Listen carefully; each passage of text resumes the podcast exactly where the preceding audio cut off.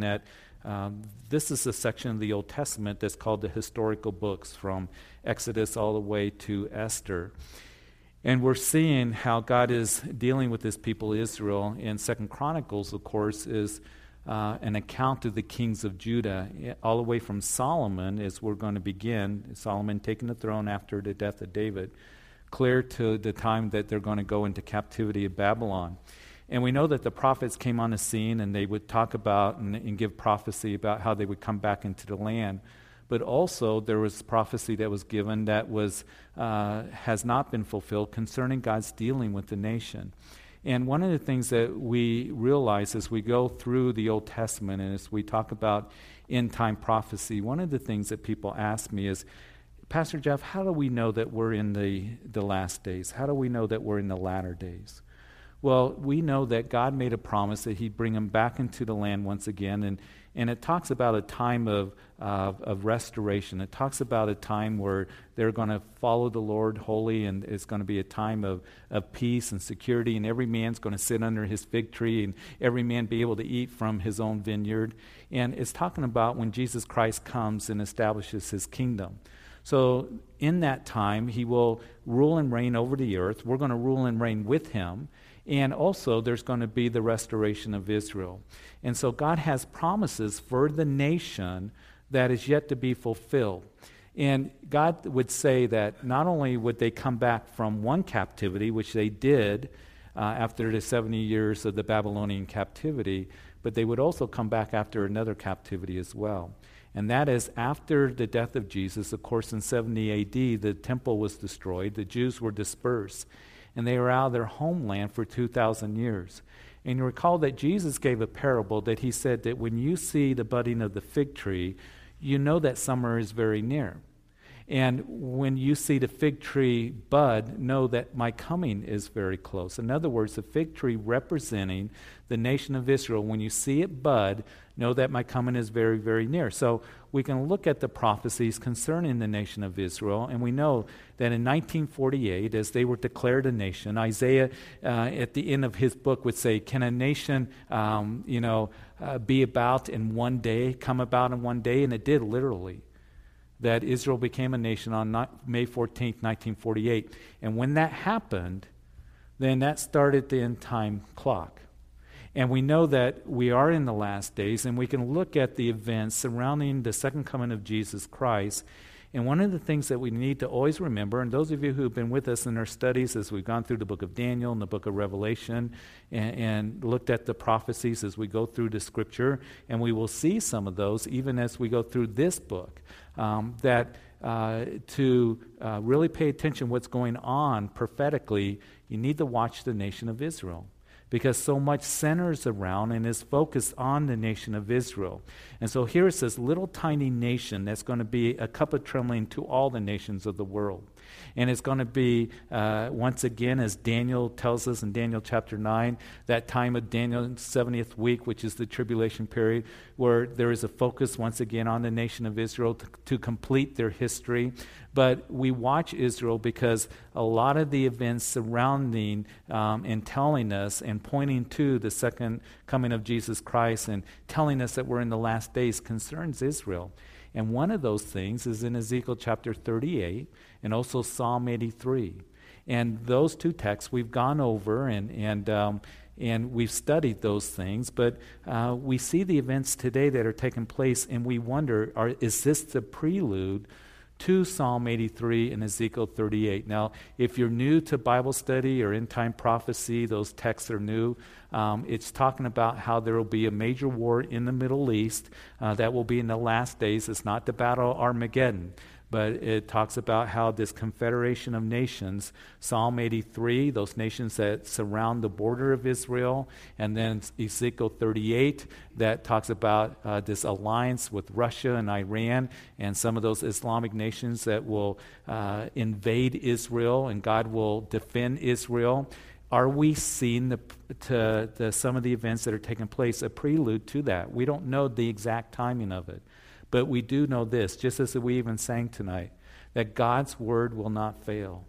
And every one of those prophecies concerning the last days will be fulfilled to the dot and every tittle of it. So we know that it's going to take place in the last days. Again, there's a debate on the exact timing. Is it going to happen before the tribulation period, after the tribulation period? And those of you who've been here at Calvary Chapel, you know that I believe that the church is going to be raptured before the tribulation period. I think that's what the scripture indicates to us. Jesus said that you be the wise and faithful servant that's looking for the master's return because I return in an hour that you do not know. And, and there are other promises that are there, and we see the, the, the, the principle of imminent uh, you know, return of Jesus Christ that is throughout the scriptures. They will be looking for him. So I believe that we're going to be raptured before Daniel's 70th week. And um, so whether we will see Ezekiel 38 or not, I don't know. But it's interesting as we see the major players coming together, aligning themselves, and coming against Israel. And one of the things that we saw uh, and heard about, as we have uh, seen and heard over the last couple years, is you know, the threat of, of Iran, uh, Iran pursuing nuclear weapons. Uh, it's been in the headlines. We've read all the news about that, and it seems to be no stopping it. And you recall that last October, that uh, the Prime Minister of Israel, Benjamin Netanyahu, that he went to the UN and, you know, he drew a red line. He said they cannot, Iran, cross this red line or they'll be able to build a bomb, and, and there's no stopping them. And of course, the president of Iran over the last few years, during uh, his time as the president of Iran, was talking about how Israel needs to be annihilated. Uh, the Holocaust never happened. Uh, we need to wipe the Jews off the face of the earth. And so, real threats that are there. And um, so they've been pursuing nuclear weapons. The West has been concerned. There's been sa- sanctions and all of this that are going on. And we haven't heard a whole lot over the winter, have we? And over the spring. Well, it was interesting that um, I was listening to Benjamin Netanyahu talk to some of the media in America, and you know our media is concerned about, you know, what the latest movie star is wearing, things like that, and and other things. But um, he said something that uh, was real interesting. He said, with all the problems going on in the Middle East, and there is a lot of upheaval. There's Syria. There's prophecies concerning Syria in the last days that we won't go over. Uh, the civil war that has uh, killed 100,000 people. I mean, what a tragedy. And we know that the Assad regime has uh, used in limited amounts, and it's been confirmed by our own government and by Israel as well, chemical weapons. So that is uh, something that is escalating. Israel, of course, has made some military, um, you know, um, you know, bombing raids into Syria over the last couple months, trying to keep uh, weapons from getting into hands of Hezbollah, which is in uh, southern Lebanon. And Hezbollah has threatened Israel that we got many missiles that we're going to lob at your city. So there's that escalation there. There's the escalation in Egypt. Of course, uh, their president got ousted uh, just uh, earlier in the month. And so there's a lot of uncertainty, isn't there? Well, what was interesting about what uh, Benjamin Netanyahu was saying is that is is you know an important issue. So those things are, and it concerns us because here's Egypt and here's Syria. Who's right in the middle? Is Israel, right? So they got that trouble on both borders. He said it's nothing compared to what we would see if Iran gets a bomb, and they're only weeks away.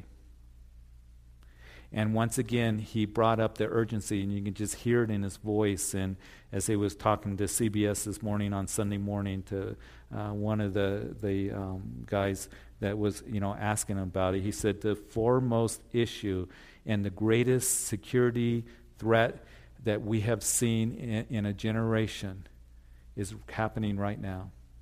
And Iran is continuing to pursue nuclear weapons. They're doing it on two fronts and they are only weeks away to having enough material to build a bomb. And he said, We will not let it happen. And he was hoping that, you know, the United States would um, take very seriously what they have said, that they won't allow Iran to have a bomb. But he was given indication, clear indication, that we might have to take action by ourselves. So I want you guys to be wise because how this is all going to pan out, I don't know. Only God knows. But we do know what the scripture says. We do know that Iran and Russia will come together along with some of the other Islamic nations, and there will be a massive invasion on Israel. Are we seeing a prelude to that? I don't know. Are we seeing a prelude to Psalm 83? I don't know exactly. But you be watching and you be wise. And so th- I think this is very significant what's going on. And so we'll keep updating you. And uh, Benjamin Netanyahu said, We will not let Iran have a nuclear weapon. My responsibility is the security of our nation. So here's a little nation the size of New Jersey that is a cup of trembling and is um, to all the nations in the headlines. And again, we're going to see that Israel, I believe, is going to be more isolated, and uh, we need to keep watching. We need to pray for the peace of Jerusalem, and uh, we need to be aware of what's going on in the Middle East. So I just wanted to bring that up. I like to, on Wednesday nights, just be able to mention these things to you um, because uh, I think that one of the things that I want to do as the pastor here at Calvary Chapel is always have the return of the Lord before you. And if we are ones that are truly looking for the return of the Lord, that does something. It, it, affects the way that we live and how we serve Him, and, and, and we're looking for Him. I don't know the day or the hour that the Lord's going to come back, but I do know this that if I am living, that today, perhaps, just maybe, that the Lord will come back for me, come back for His church, then I'm going to have a desire to live for Him. And that's why John said in his epistle, He who has this hope, what hope? The blessed hope. He who has this hope purifies himself. And so, what I want to do is, is this is tough times for us as Christians because we're living in a nation right now that we are calling evil good and we're calling good evil. And we're seeing a great decline morally and spiritually, but God is not through. Always remember that that God still wants to work. And God still wants to work in our nation. So even though it's going to be more difficult for us to stand on truth and the truth of God's word, um, and without being persecuted or, or you know made fun of or people coming against us, it is also very exciting days to be ministering as well. And what my prayer and hope for all of us is that we would see that that this is a generation. Could we be the last generation that is here before the rapture of the church. And what an incredible opportunity that we have to be light in this world. One of the, the saddest verses in the Old Testament is what we will talk about when we get to the end of Second Chronicles. Is Jeremiah he talks about as he sees the destruction of Jerusalem, and he says, "Summer's over, the harvest is in, and we're not saved." And I think that's such a sad verse because the trumpet's going to blow and we're going to go home to be with the Lord. And there are going to be those who are going to say, Summer's over, harvest is in, and we're not saved. And then there's going to be seven years of tribulation. There's going to be great tribulation, as Jesus said, such as the world has never seen or ever will. So we want to be ones that we not only are watching, but being the faithful servant and being the witness. What my hope and prayer is, is that you would be a, a light to others and that you would give them truth, that you would encourage them in the things of God, and, and that we would be ones that we make priority that, Lord, I want to be used in these days. And I believe that He wants to use this church. So that's why I like to, to give you a little bit of updates, and as we watch these events, we'll continue to do that um, so we can minister to others and give um, some answers to those who are saying, you know, what's going on in the Middle East? What's going to happen? And what's the situation? And we can say, well, this is what the Bible says. This is what God says. These are the days in which we're living in. And people want to know. And that they would know that their hope isn't in this world, that it's only in Jesus Christ. Father, we ask that you bless us. We just have a few more minutes to go over chapter 1 of Second Chronicles. That, Lord, that we would be watching and that we would be ones that desire to be used in these last days. And Father, as we start a new book, I'm thankful that we can take time to just kind of talk about these things and, and be encouraged and blessed and reminded of what's important. We know that um, so easily we can just get caught up in the daily routine, routines and making a living and living life, and we kind of forget that um, the Lord is coming back. We don't know when exactly, but we do know that it can be at any time. And we know that we're rushing towards eternity. So, Lord, whatever we have li- left in our own lives or before you called the church home, that we would be ones that desire to be truth and light to others. Father, I do pray for, for Dennis and Marcy. We thank you for them being a part of this ministry and, and fellowship for so long. And Lord, we thank you for their family, the blessing they have been to this community. They've been so generous and giving, and they've been a light. And, and Jean, of course, has been a big part of that.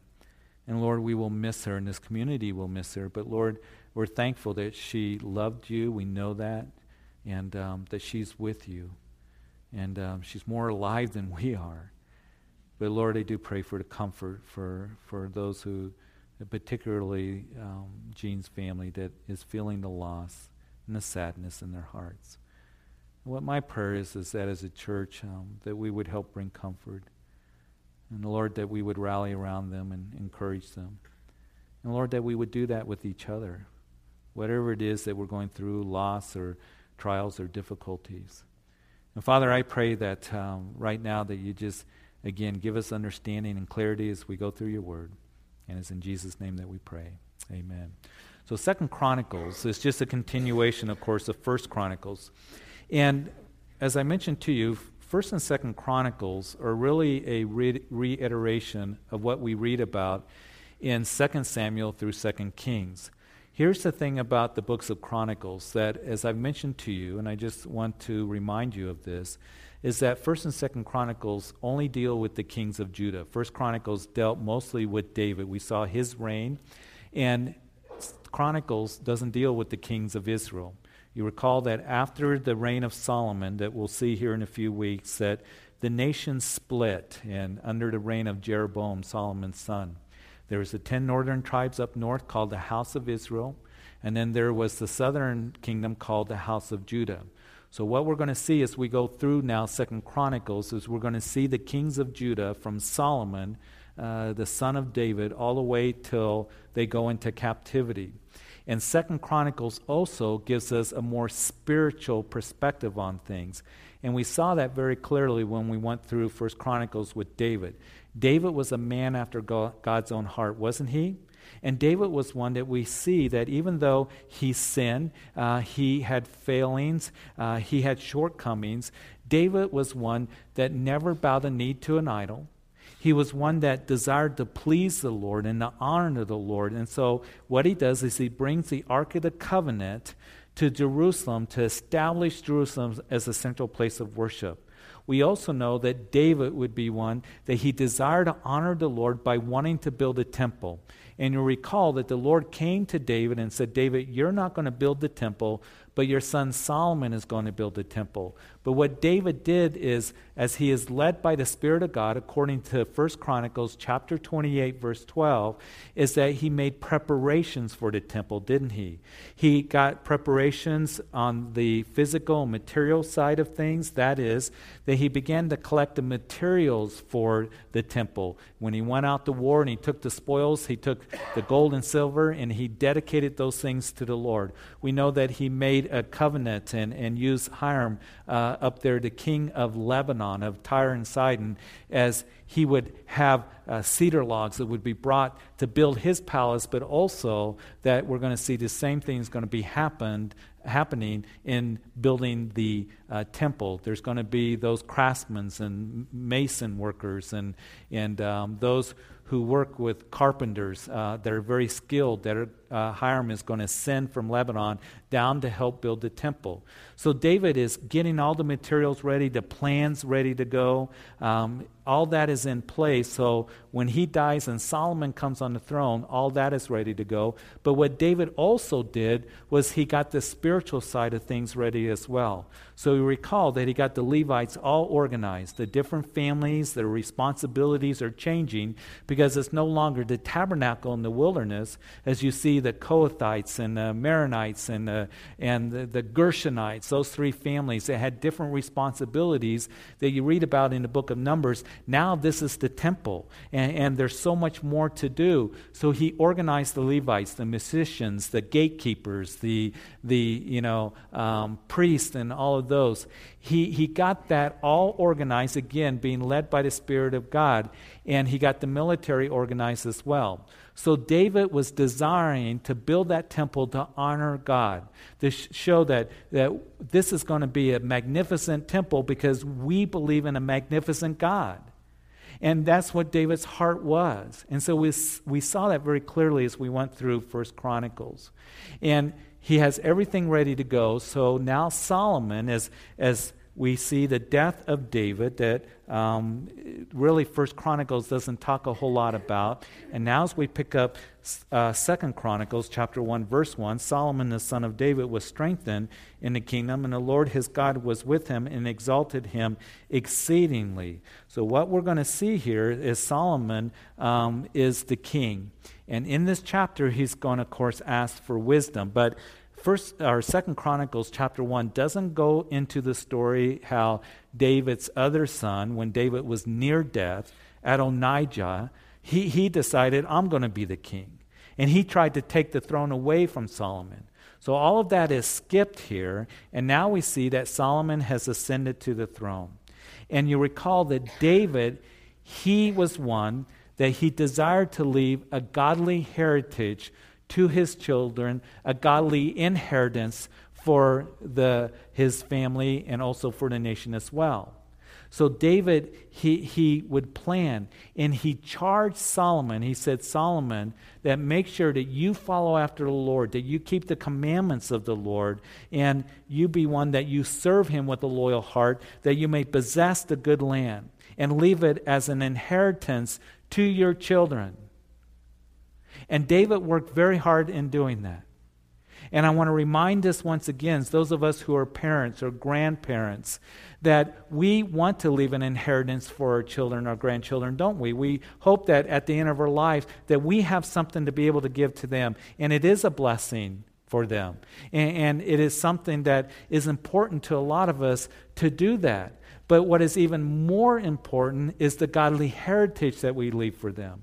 And that's what David was doing in organizing the Levites and, and uh, making Jerusalem that central place of worship and uh, building the temple or desiring to have it ready uh, so that the nation could be blessed and the presence of the Lord would be there at the temple and they would have a place to come and do the sacrifices.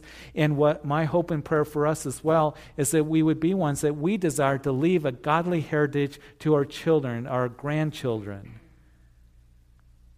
And that is that we want to make priority of charging them to follow after the Lord and raising them up in the ways of the Lord. That we would pray for them and share with them about the things of the Lord, and, and, that we would live a godly life, that they would see how God has blessed us. I hope and pray that is a priority for us as parents and grandparents and desiring to leave a godly heritage. That any of us, as we have people that are linked to us in our lives, you may not be a parent, you may be one that um, you know don't have children, but we can be ones that we can be a light to others. So David was a light and, to the nation. He was one that desired to bless the nation. Solomon, you continue to be one that you follow after the Lord, that it may be well with the nation, it may be well with your children, it may be well uh, with uh, what God is doing and desiring to do. And so, what we're going to see is that Solomon starts out well, doesn't he? But he isn't going to finish well. And what we're going to see that the nation at this time is at the height of its blessing, of its power, of its security. But what we're going to see is that it's going to start getting bad. And we're going to see why and talk about it. And then we're going to see that it's going to go from bad to worse to where eventually they're going to go into captivity. So Solomon right now, he's young, he's ruling over Israel. He takes the throne after the death of David. In verse 2, and Solomon spoke to all Israel, and the captains and thousands of hundreds, and to the judges, to every leader in all Israel, and the heads of the fathers' houses. And then Solomon and all the assembly with him went to the high place that was at Gibeon, for the tabernacle meeting with God was there, which Moses, the servant of the Lord, had made in the wilderness. But David had brought up the ark of God from Kirjath Jearim to the place David had prepared for it, for he had pitched a, a tent for it in Jerusalem. Now the bronze altar that ben, uh, Bezalel, the son of Uri, the son of Hur, Hur, had made, he put before the tabernacle of the Lord. Solomon and the assembly sought him there. And verse 6 And Solomon went up there to the bronze altar before the Lord, which was uh, at the tabernacle meeting, and offered a thousand burnt offerings on it. So you recall that it, once again, as it's told to us that reminding us that David brought the Ark of the Covenant from Kirjath Jearim, put it under a tent. So at this time, there's two tabernacles of meetings. There's the one in Jerusalem, where the Ark of the Covenant is, and where the Levites are, and where worship is before the Lord continually, day and night. We saw that in First Chronicles. Then there is Gibeon, about 15 miles away from Jerusalem. That's where the tabernacle that Moses made in the wilderness. That tabernacle at this time is over 500 years old. And that's where the altar was, where they did the sacrifices. So those who were doing sacrifices would go to Gibeon, the, the uh, tabernacle, once the children of Israel came into the promised land under you know, the leadership of Joshua, that tabernacle would land in different places. It was at Gilgal for a while. Then it was at Shiloh for a few hundred years. And now it's at Gibeon. And here is Solomon. He's going there to sacrifice, and he gives a thousand burnt offerings. And as he does that, it shows the abundance and the, you know that is in the nation already, how prosperous the nation is. Because Solomon is one that he is young and he's inexperienced. He's going to ask for wisdom, but he is blessed because of what his father David had done. And again, that's why we desire to leave a godly inheritance and a godly heritage to our children so that they're blessed, so they're benefited by it. And Solomon was. The nation isn't at war. The nation is prosperous right now. And so here is Solomon. He's offering a thousand, you know, animals for sacrifices here as a burnt offering. And we know that according to Leviticus chapter 1, that the burnt offering was given, it was a sign of worship, uh, consecration to the Lord. As the animal was completely consumed on the altar, it is symbolizing how that worshiper who brought that animal, how I want to surrender completely to you. And you and I, we're told in the New Testament in Romans chapter 12 that we're to be a living sacrifice unto the Lord, aren't we? Are we living sacrifices unto the Lord? That we are desiring to please the Lord with our lives? To, to live in a way that, that, Lord, that I'm a witness to others. I want to be used by you. I want to be a living sacrifice unto you. Because your son Jesus became the ultimate sacrifice for me on Calvary's cross and died for my sins. And because of his love for me, oh, I just want to respond in love and I want to serve him. So here is Solomon. He's doing this up at Gibeon. And we read in verse 7 And on that night God appeared to Solomon and said to him, Ask, what shall I give you? Now think about this. Here is Solomon, and God comes to him and says, What do you want, Solomon? Ask, what is it that you ask from me? And, and I'll give it to you. Now, here's the thing really, honestly, what if God came to us tonight and asked that same question?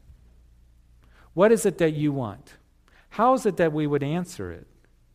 Solomon here, we know, most of us know the story that he's going to ask for godly wisdom, isn't he?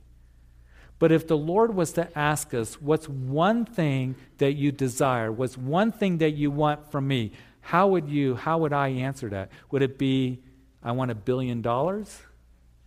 Because if I can get a billion dollars, then pretty much I can get whatever else that I want.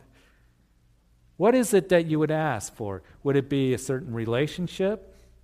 You know, possession, possession or position, possession, you know, prestige. What would it be? Riches? Would we treat God like a cosmic genie? And unfortunately, in the prosperity movement, there are Christians that they look at God as a cosmic genie. But here is Solomon. He's going to ask for wisdom. And we know that David, he answered this question, didn't he? We know that from Psalm 27. That David wrote, One thing that I desire, that I will seek after, that I may dwell in the house of the Lord all the days of my life, and to behold his beauty, the beauty of the Lord. The one thing that I desire more than anything else, David, who had power and prestige, David, a great administrator, the greatest king that Israel ever had, he had fame. David had strength. He was a great warrior.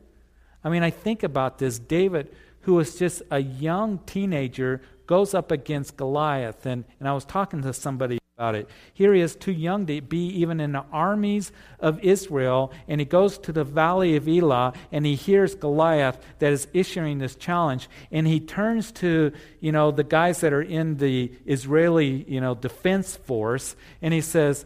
Are you hearing this uncircumcised Philistine defile the armies of the living God? Don't we have a cause? Don't we have a cause? Don't you and I have a cause? Because we are a part of God's army. And we're likened to soldiers for Jesus Christ. And here's David, a, shepherd boy that was too young. His dad said, Go and see what is going on at the front lines. Go take some food to your brothers. He says, I'll fight that giant. And he goes out there, and here's Goliath, nine feet tall. He has all this armor on. He's a champion. He has a spear that the shaft on it was like a you know weaver's beam and then the head of it's about 25 pounds. Now in college the shot putters that shot put is 16 pounds. The guys that throw the shot puts here is goliath has a spear that's 25 pounds that he throws. This guy was bad news. And this guy wanted to take David down, and he cursed at David, and he said, What am I, a dog that you would send a boy out here to fight me? And David said, I'm going to lop your head off, and you're going to die today. And how dare you defile the armies of the living God? And David took a sling, and it was like a cruise missile right between his eyes, and down he went and chopped his head off. And it says that David took his head. I just pictured this little, you know, shepherd boy carrying this big old head around and gross scene. But David was one that he took on giants. And David, who is an amazing individual, he says, One thing, one thing that I desire, that I will seek after, that I may dwell in the house of the Lord all the days of my life. And to behold your beauty, the beauty of the Lord. In other words, I want fellowship with you, Lord. I want to know you. I desire to fellowship with you. Is that our hearts? Is that the one desire of our hearts, Lord, to draw closer to you and to know you more than anything else? Because always remember this the things of this world will go away. The possessions, whatever money we have, whatever prestige, positions we have, it will all go away. And the only thing that will last is what we did for Christ. And we're going to be with Him for all eternity. And so, my prayer and hope is that we would say, one thing that I desire the Lord and that I will seek after is to dwell in the house of the Lord all the days of my life. That's, that's what I want closeness with you and to behold your beauty, Lord. That is study to know him more. So, Solomon, he's going to answer the Lord, and Solomon said to God, You have shown great mercy to me, to David, my father, and, and made me king in his place. Now, the Lord God, let your promise to David, my father, be established, for you have made me king over people like the dust of the earth and multitude. Now, give me wisdom and knowledge that I may go out and come in before this people. For who can judge this great people of yours? In the account of First Kings, Solomon said that I am but a child, I'm young. Now, there's a debate among some scholars who say Solomon at this time was about 30 years old. There are others that say he was only about 15 years old. Solomon didn't have to go through what David went through.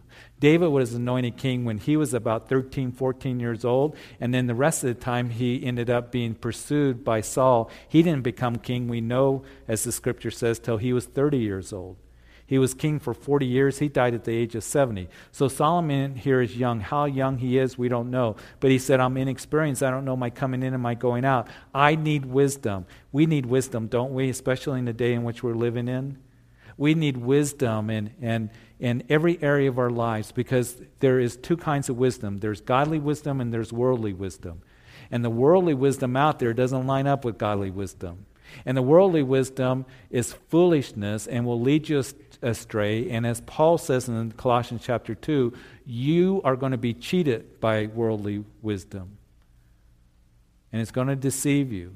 So we want wisdom. We need wisdom, especially in the days in which we're living in. So, what is wisdom? What is wisdom? Because wisdom is more than just knowledge. Solomon is going to have both. He's going to have great knowledge and he's going to have great wisdom. But godly wisdom is knowing the ways of the Lord, knowing the heart of the Lord, knowing the word of the Lord. But it doesn't stop there. It doesn't stop just knowing it. But are we applying it? And Solomon had great wisdom. The wisdom of God is what he's known for. But as we continue in this chapter, we're going to see that he didn't apply that wisdom in his life. Let's continue reading verse 11. As then God said to Solomon, Because this was in your heart, and you have asked, uh, not asked riches or wealth or honor or the life of your enemies, nor have you asked a long life, but have asked wisdom and knowledge for yourself, that you may judge my people over whom I have made you king. In other words, what he was saying, that I want to be a godly king to rule over this nation that is a great nation, Lord. I want to be a godly man, I hope that guys that we're saying. Lord, I want to be a, a, godly woman, ladies that you're saying. I want to be a godly mother. I want to be a godly wife. I want to be a godly dad. I want to be a godly, you know, husband. Whatever it might mean for us. And we need God's wisdom to be able to do that. Again, knowing God's way, knowing his heart, knowing the word of God. And then having it worked out in our lives and applying it in our lives. So I want to be a godly king. And, and the Lord said, I like that, Solomon. I like that. And wisdom and knowledge are granted to you, verse 12, and I'll give you riches and wealth and honor, such as none of the kings who, have, who were, um, had who were before you, nor shall any after you have the like. And so you're going to have, because you desire this for yourself, you didn't ask anything for yourself. We know that God would bless Solomon with great riches. And then as we read in verse 13, so Solomon came to Jerusalem from the high place that was at Gibeon and before the tabernacle of meeting and reigned over Israel. And Solomon gathered chariots and horsemen, and he had 1,400 chariots, 12,000 horsemen, whom he stationed in the chariot cities and with the king of uh, Jerusalem. And also the king made silver and gold as common in Jerusalem as stones.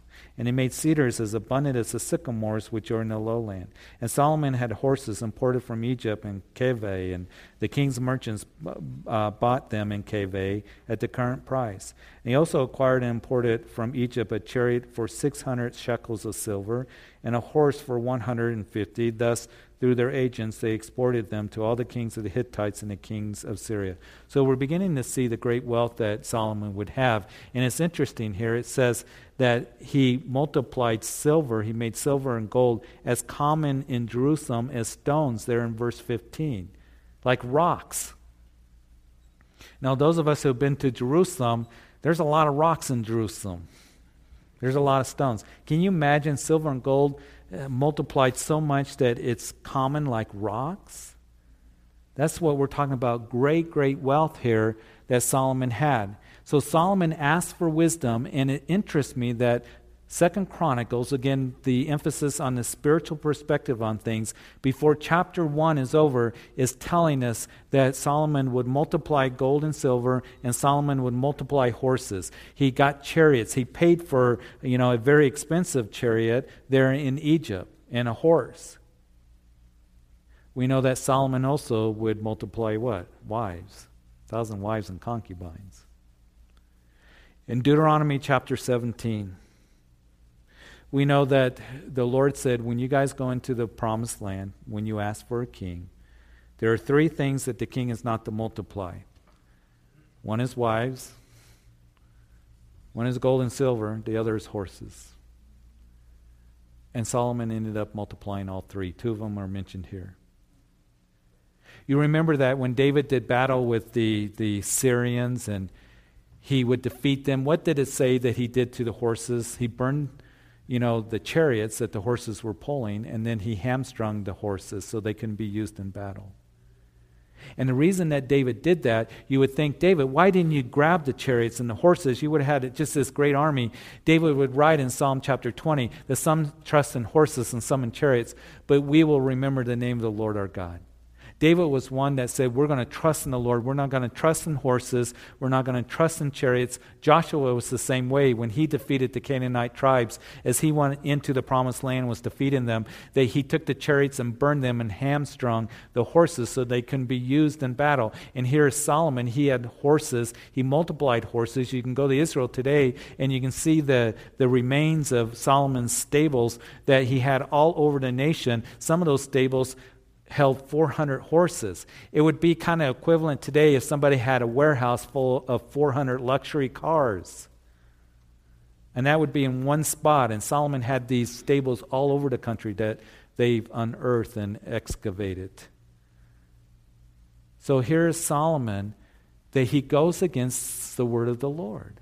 A man that is known for wisdom he had knowledge. We know that as we're going to read on, that he was a biologist and, and had great knowledge. He, he used great wisdom. The people marveled, but he didn't apply it in his life. And here's what I want to leave you with tonight that sometimes, even as Christians, as we're growing in the Lord, we know the scriptures, we think, well, okay, Lord, I'm not going to apply this one principle, this one truth, this one command to my life. And then we think that we're not going to experience negative consequences or the repercussions of ignoring God's word. We think that we're exempt from it somehow. Somehow Solomon thought, okay, I got great riches. It's okay if I multiply gold, horses, and wives. I won't experience any consequences of it. And he did because his wives, foreign wives, many of them, would lead him into what? Idol worship. And it wasn't just a little bit of idol worship. This he would enter into gross idol worship to where they ended up worshiping the gods that would sacrifice their own children in the arms of those idols. He was burning incense and building temples to them. So it affected him in a negative way. And here's the thing to remember that when God gives us a principle and a truth and a command in Scripture, because He loves us and He wants what's best for us, and I pray that we would not be foolish and say, well, that does not apply to me, Lord, in this area or this particular truth that you're given to me. I'm going to ignore it. Wisdom is saying that there's security and safety in applying your word. And sometimes some of the things that the Lord tells us to do is not easy, is it? Like when He tells us to forgive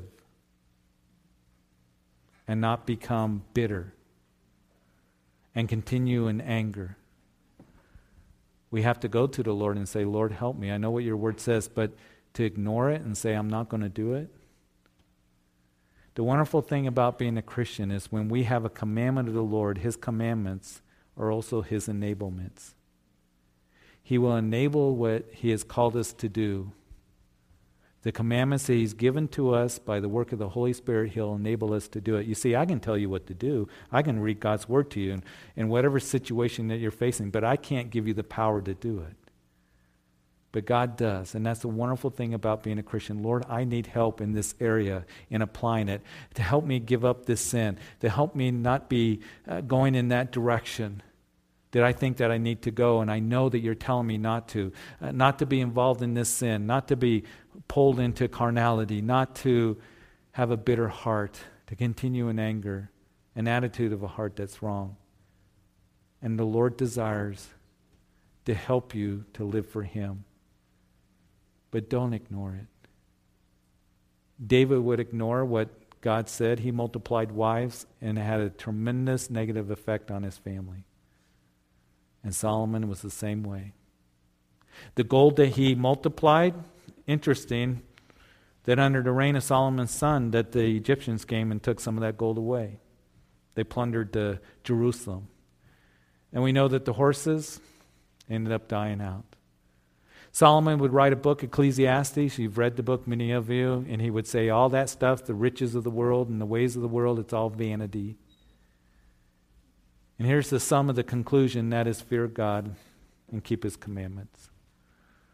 You see, God wants us to follow after him, to fear him, that is, to know him, to reverence him. Lord, you are good, and to follow after him. Because that's all part of that abundant life that he has for you and for me. And in those times where we say, Lord, I need your help, in the honesty of your heart, when you go to the Lord, He's going to be there to help you, to strengthen you, and to enable you. So, Father, we thank you for this time and tonight and chapter one, and as we begin this incredible book. And Lord, as we talk about godly wisdom, what my prayer is that all of us would desire to walk in wisdom. And Lord, how we need your help in that. We can't do it on our own. You're not telling us to grit our teeth and, you know, have a stiff upper lip, but Lord, it causes us to surrender ourselves to you. So, Father, what my prayer is, is that you would help us be the men, the women of God that you've called us to be. To be a light, to walk in your ways. Jesus said, I've come to give you life and life abundantly. And we know that that abundant life comes by a life that's surrendered to you.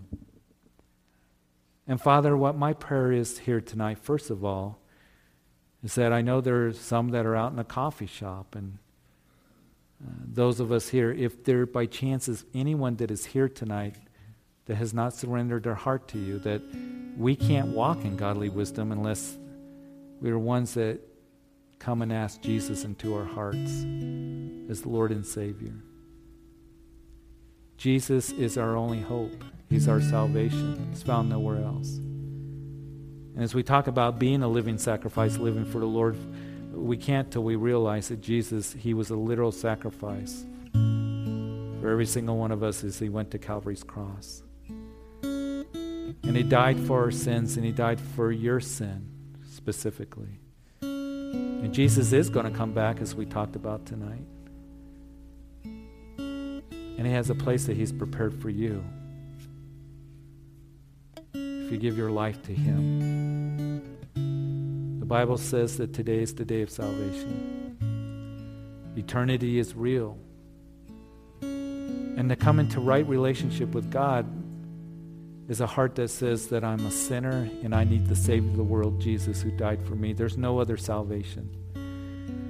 No one else died for you. No one else rose from the grave. No one else conquered sin and death. Only Jesus Christ did for you, that you might spend eternity with Him. So if that means anything to anyone here tonight, you can have the promise of eternal life as you pray in your heart right where you're sitting. That Jesus, I believe that you're the Son of God who died for me, a sinner. You died for my sins. You bore my sins upon yourself as you hung on that cross for me. I believe that with my heart. Forgive me of my sins and be my personal Lord and Savior. And I believe that you were put into a grave and you rose again and you're alive. You brought me here tonight. You're knocking on the door of my heart. I now let you in. And thank you for hearing my prayer. And help me to live for you all the days of my life.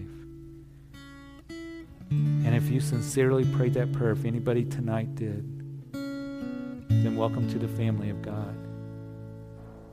And Father, I pray for all of us that we would have a heart for you, tender and soft before you, to be a light and a witness to those who are linked to us in our lives.